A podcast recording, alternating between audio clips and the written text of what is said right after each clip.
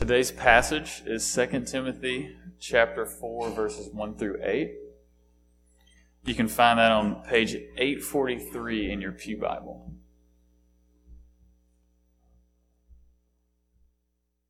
Hear now the word of the Lord, which is inspired by the Holy Spirit, infallible and inerrant. I charge you in the presence of God and of Christ Jesus, who is to judge the living and the dead, and by his appearing and his kingdom. Preach the word. Be ready in season and out of season. Reprove, rebuke, and exhort with complete patience and teaching. For the time is coming when people will not endure sound teaching, but having itching ears, they will accumulate for themselves teachers to suit their own passions, and will turn away from listening to the truth and wander off into myths. As for you, always be sober minded, endure suffering, do the work of an evangelist, fulfill your ministry. For I am already being poured out as a drink offering, and the time of my departure has come. I have fought the good fight. I have finished the race. I have kept the faith. Henceforth, there is laid up for me the crown of righteousness, which the Lord, the righteous judge, will award to me on that day, and not only to me, but also to all who have loved his appearing. This is the word of the Lord. Uh, children three to six can now leave for their class.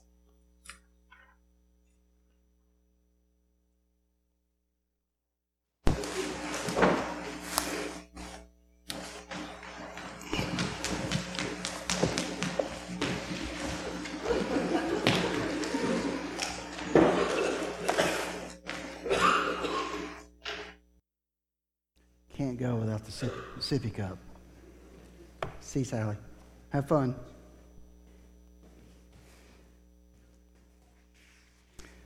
Well, before I get into the teaching of the word this morning, I want to say just briefly uh, what a privilege and a joy it has been to have David Thompson with us.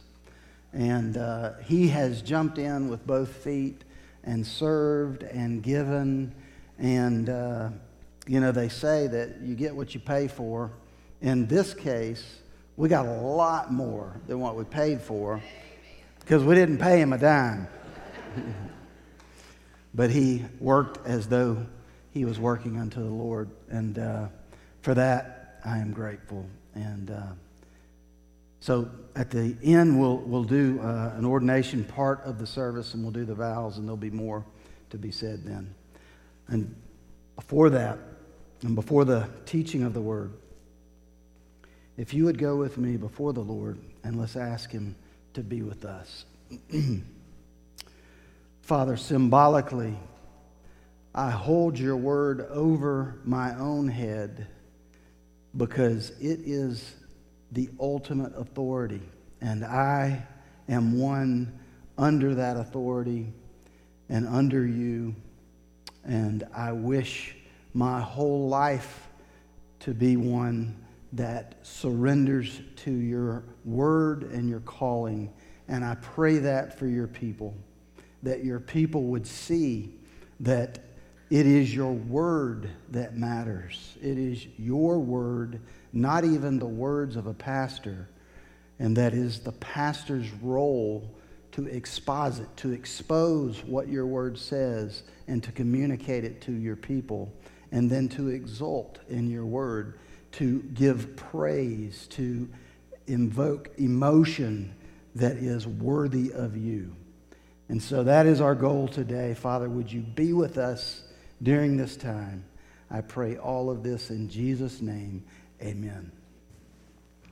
Look with me. Um, there, you know, have your Bibles, if you would, open to 2 Timothy, probably uh, starting in chapter 1 and 2, because I want to give you the context of the text that we are going to look at The text that we're looking at is what David read, 2 Timothy 4 1 through 8. But the context is this In 2 Timothy, the Apostle Paul is writing to his dear friend and faithful disciple Timothy, while Paul himself is sitting in a Roman prison and he is facing certain death. So that's the circumstances for Paul. It is, in essence, Paul's last words to his faithful friend and brother in the mission of carrying the gospel to a lost world. And as we know, last words are really important. When someone speaks their last words, often I want to know what those were. If I told you that my dad, just before he passed, had some last words, you would probably be curious as to what those were. These are Paul's last words to Timothy. Timothy, on the other hand, is in Ephesus, where they have planted a church. And he's leading the church there, and there are issues in that church. And Paul addresses some of those issues in this letter sec- in 2 Timothy. But more than anything, his letter summarizes an admonition to his dear faithful friend. And we see that in 2 Timothy 1 13 and 14. Look with me in your Bibles at 2 Timothy 1 13 and 14. This is what Paul tells Timothy, starting in verse 13. Follow the pattern of the sound words that you have heard from me in the faith and love that are in Christ Jesus, by the Holy Spirit who dwells within us. And then he says these words Guard the good deposit entrusted to you. Guard the good deposit entrusted to you. John Stott, famous theologian, British, he says this about 2 Timothy in his commentary. He says, The church of our day urgently needs to heed the message of the second letter of Paul to Timothy. For all around us, we see Christians and churches relaxing their grasp of the gospel, fumbling it, in danger of letting it drop from their hands altogether. A new generation of young Timothys, David, is needed, who will guard the sacred trust of the gospel, who are determined to proclaim it and are prepared to suffer for it, and who will pass it on pure and uncorrupted to the generation which in due course will rise up to follow them. Guard this good deposit. As followers of Christ, we feel a conviction. We have, we should hold a conviction that each of us, not just me as the pastor, and not just David as one that is moving into a pastoral role, but all of us should have this conviction in us to guard this good deposit, which is the gospel of Jesus Christ. Here's what I'm saying you, as a follower of Christ, should know the gospel cold. And in any season, in and out, you should be able to articulate the gospel to a loved one or a family member and nail it. No questions asked. That should be simple for you to be able to proclaim a clear and comprehensive understanding of the gospel. We should be able to do that, nail it cold. But unfortunately, many of us can't do that. We don't know how to do that. Do you know what you have, Christian, in the gospel? Do you know what you have in this great deposit, in this great treasure? It can be compared to an episode, and some of y'all know this show, some of you may not, but the Antique Roadshow. Um, I see plenty of nods. See some people looking at me like I'm crazy. What are you talking about? But in the Antique Roadshow years ago, there was a man by the name of Ted Knutz. He grew up in a home where his grandmother had an old blanket. It happened to be, he didn't know this as a child, it happened to be that it was an American Indian Navajo blanket that lay across the bed when he would visit his grandmother. And on cold nights, she would pull it up over him to keep him warm. And then when his grandmother passed years later, he inherited this blanket.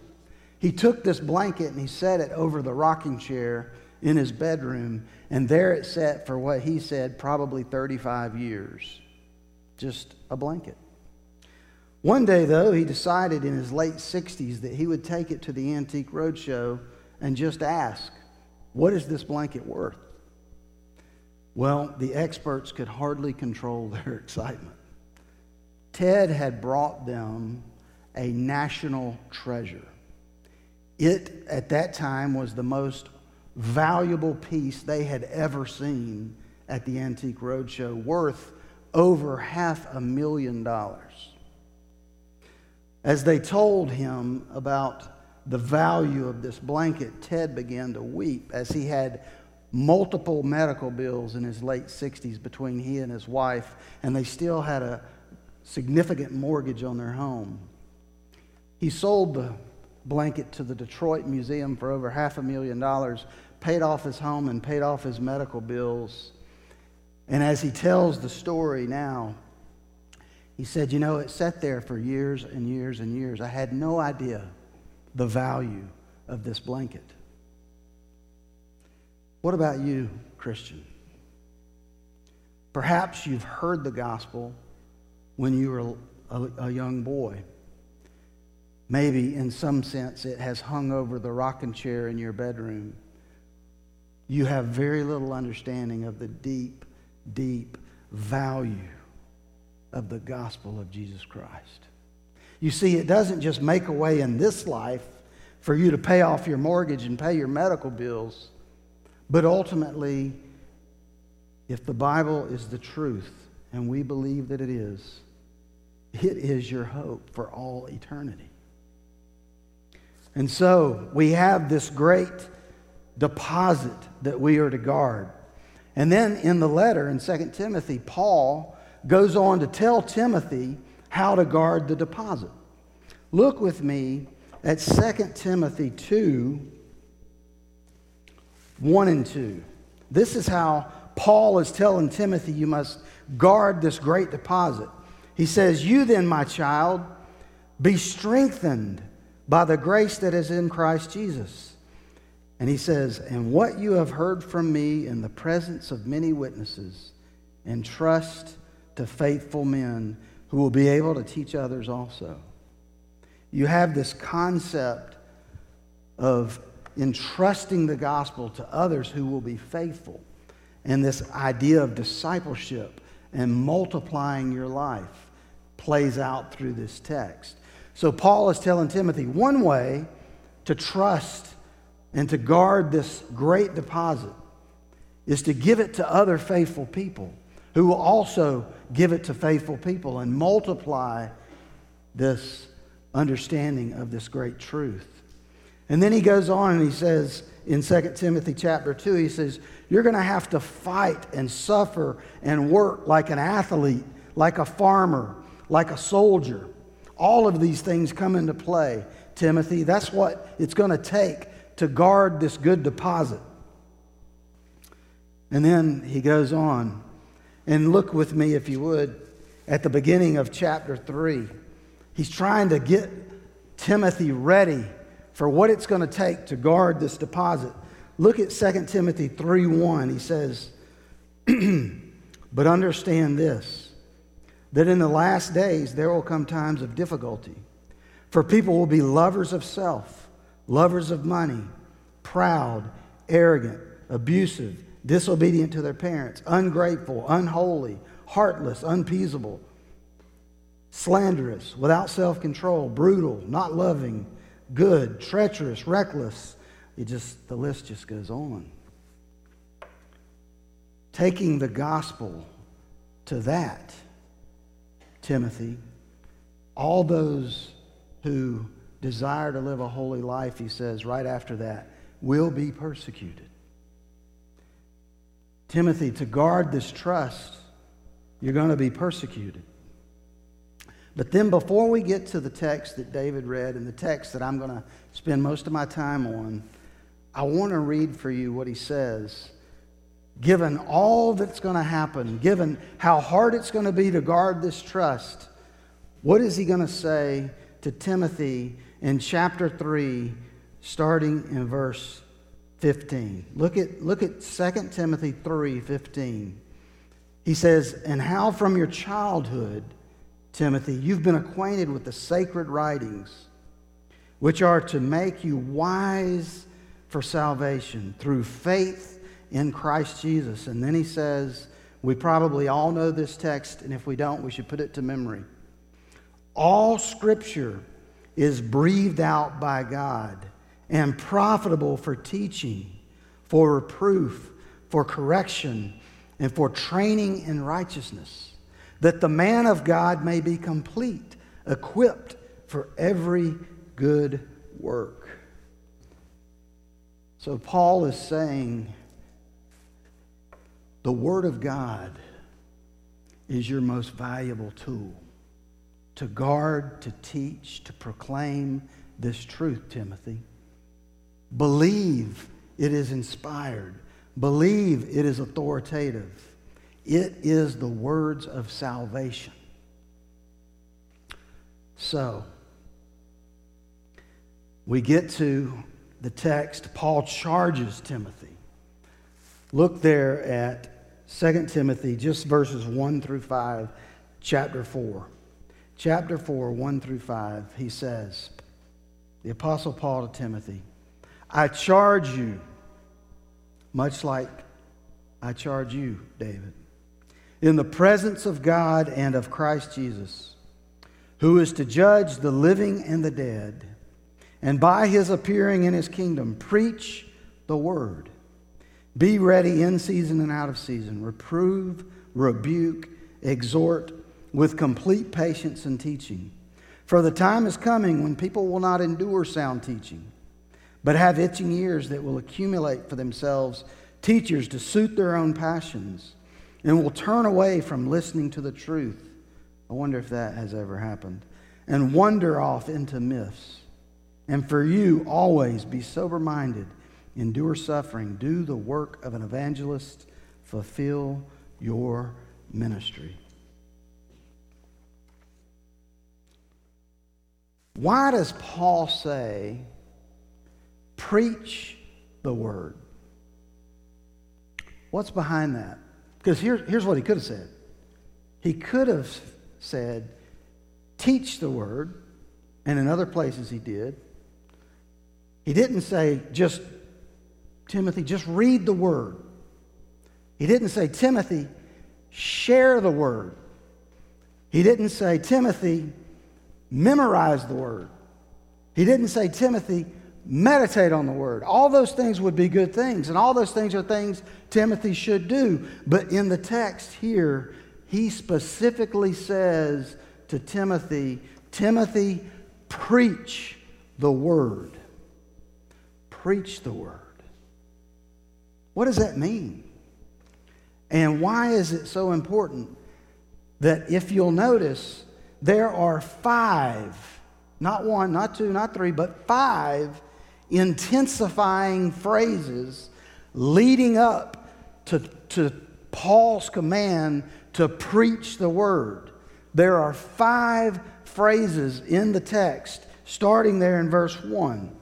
And these five phrases are very important. He says, one, in, in verse 1, right there, chapter 4, he says, I solemnly charge you. I solemnly charge you, Timothy, to preach the word. And then he says, not just me, but in the presence of God.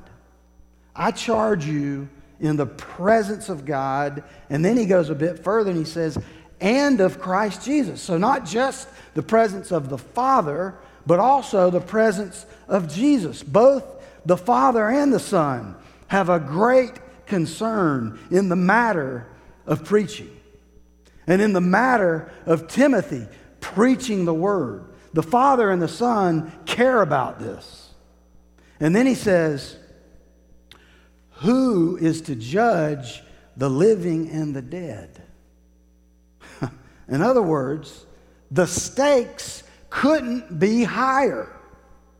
The stakes could not be more significant.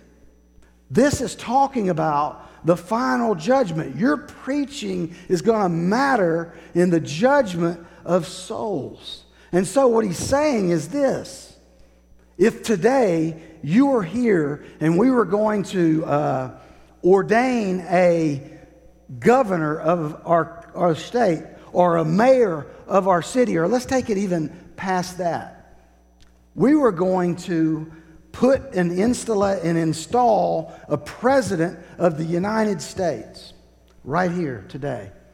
You know what the Word of God says about that? That this is more important.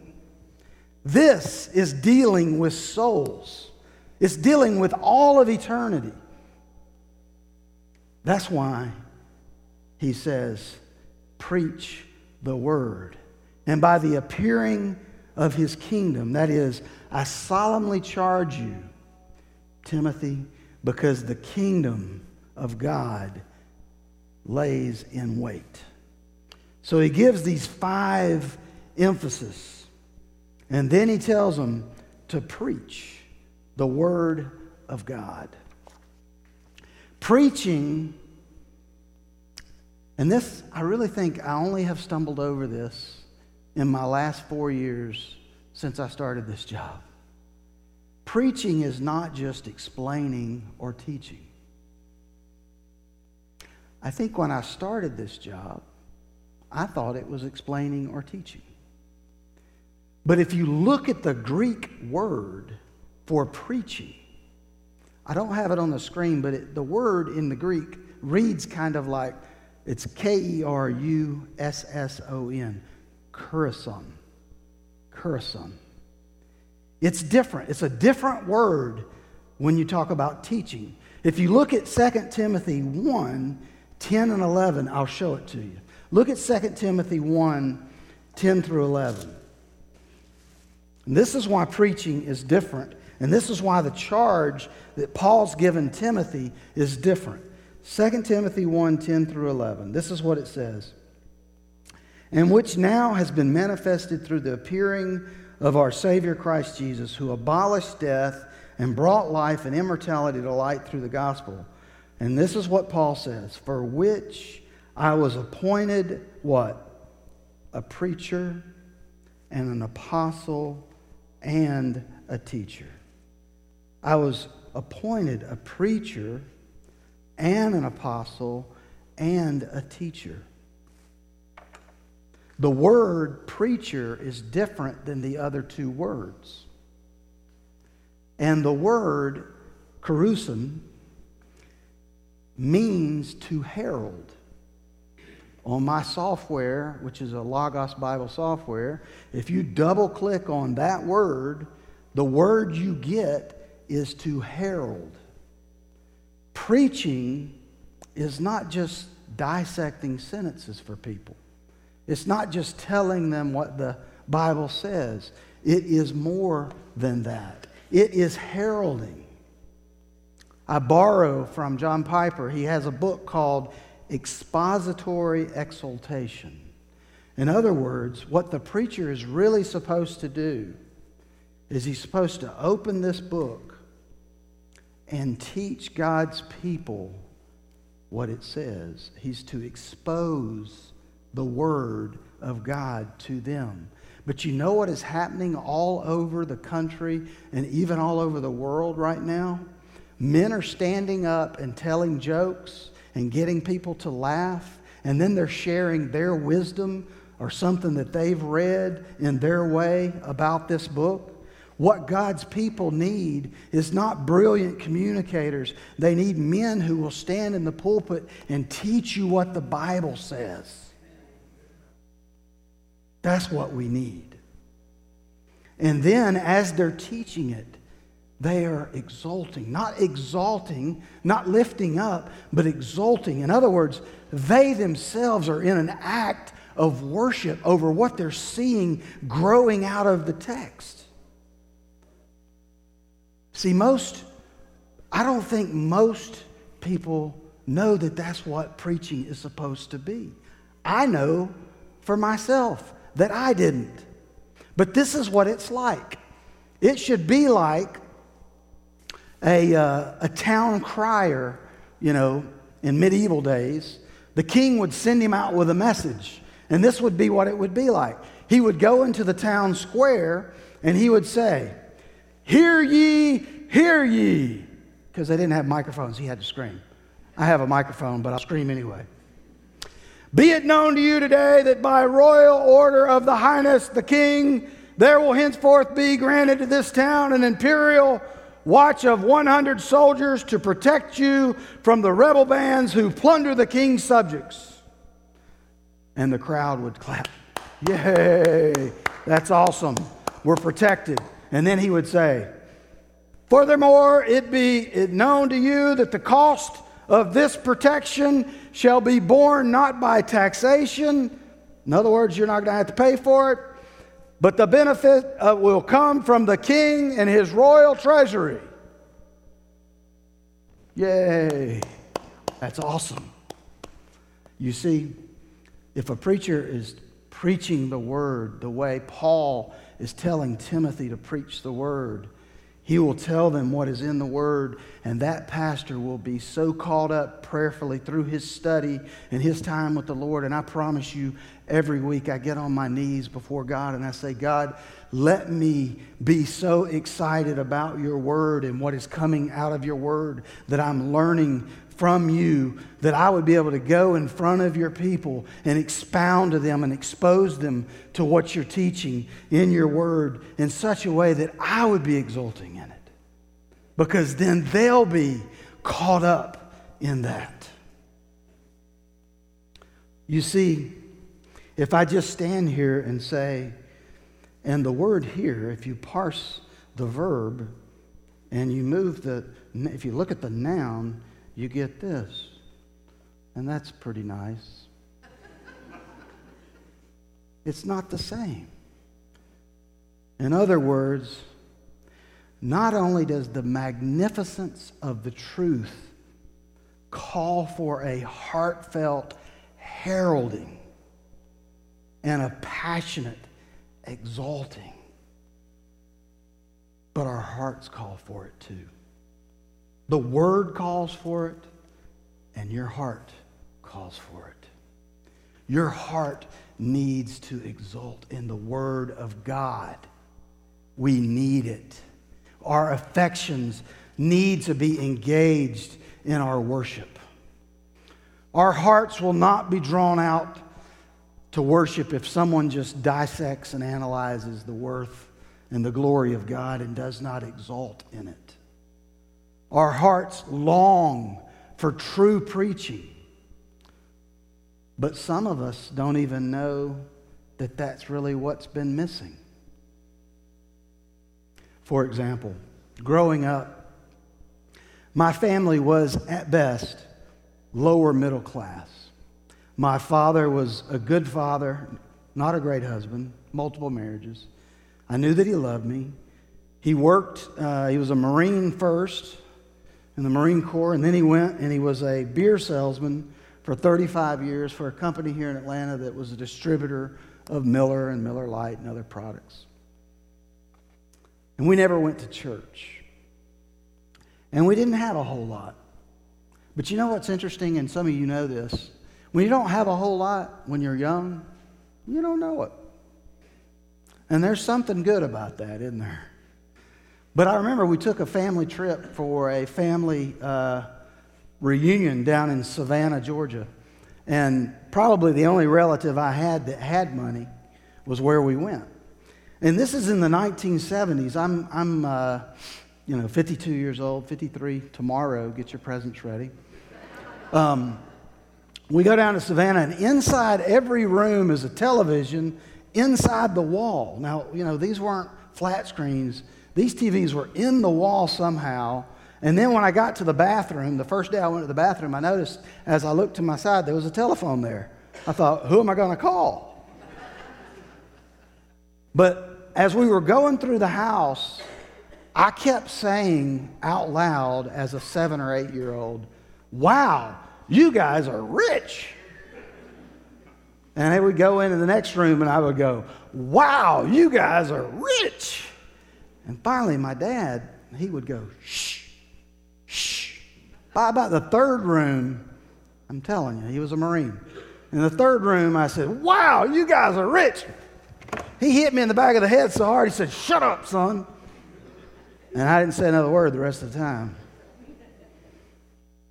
But the contrast of their wealth and our home made me, for the very first time, begin to realize you know, maybe we don't have a lot.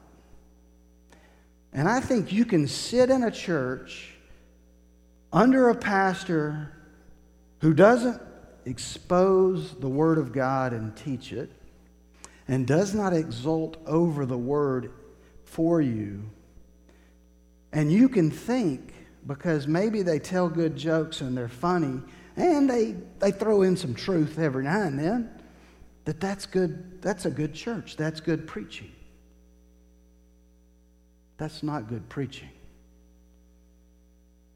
If your pastor does not expose the Word of God and teach the Word of God and exult over the Word of God for you, that your heart gets engaged and your mind gets engaged, and you want to raise up in the middle of the service and say, Praise the Lord.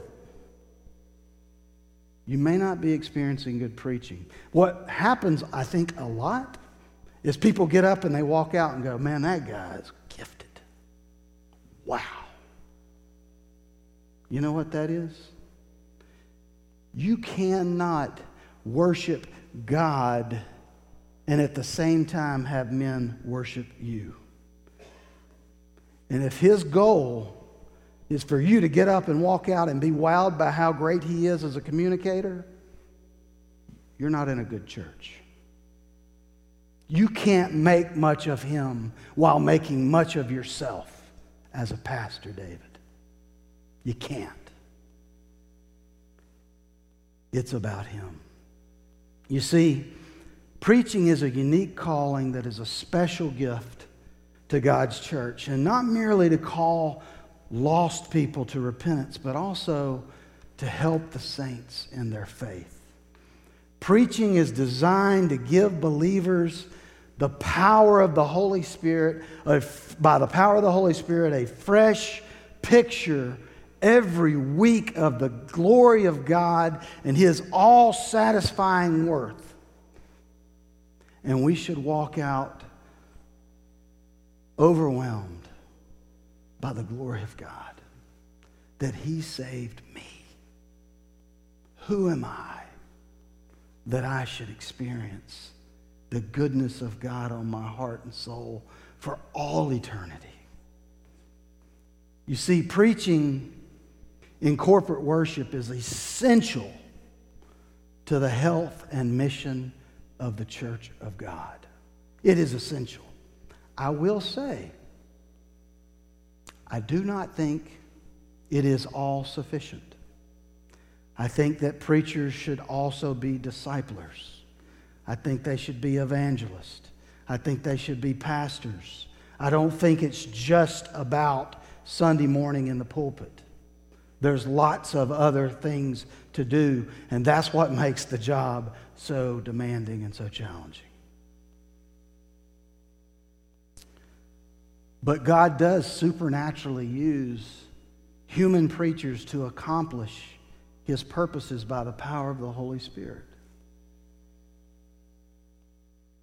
True biblical preaching may contain some elements of humor or science or academics.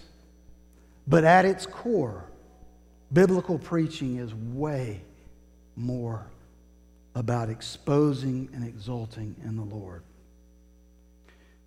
So, I'll quote uh, out of Expository Exultation. One last quote, and then I'm going to ask you, David, to come forward. Preaching becomes and begets the blood bought, spirit wrought worship of the worth and beauty of God. God's purpose on the earth will advance through Bible saturated, Christ exalting, God centered churches where the gravity and gladness of eternal worship is awakened and rehearsed each week in the presence and power of expository exultation. To him be the glory. Let me pray. Father, may we as a congregation always come to worship looking for you, looking to see you, to savor you, to treasure you, to exult in you, that we would be caught up in our emotions to the point that we would worship you just as we breathe. Father, I pray for David that this would be true of him, that as he seeks to pastor, your word would be his lifeline. Your Holy Spirit would fill him in powerful ways. And Father, you would use him as he goes from here. I pray all of this in Christ's name. Amen.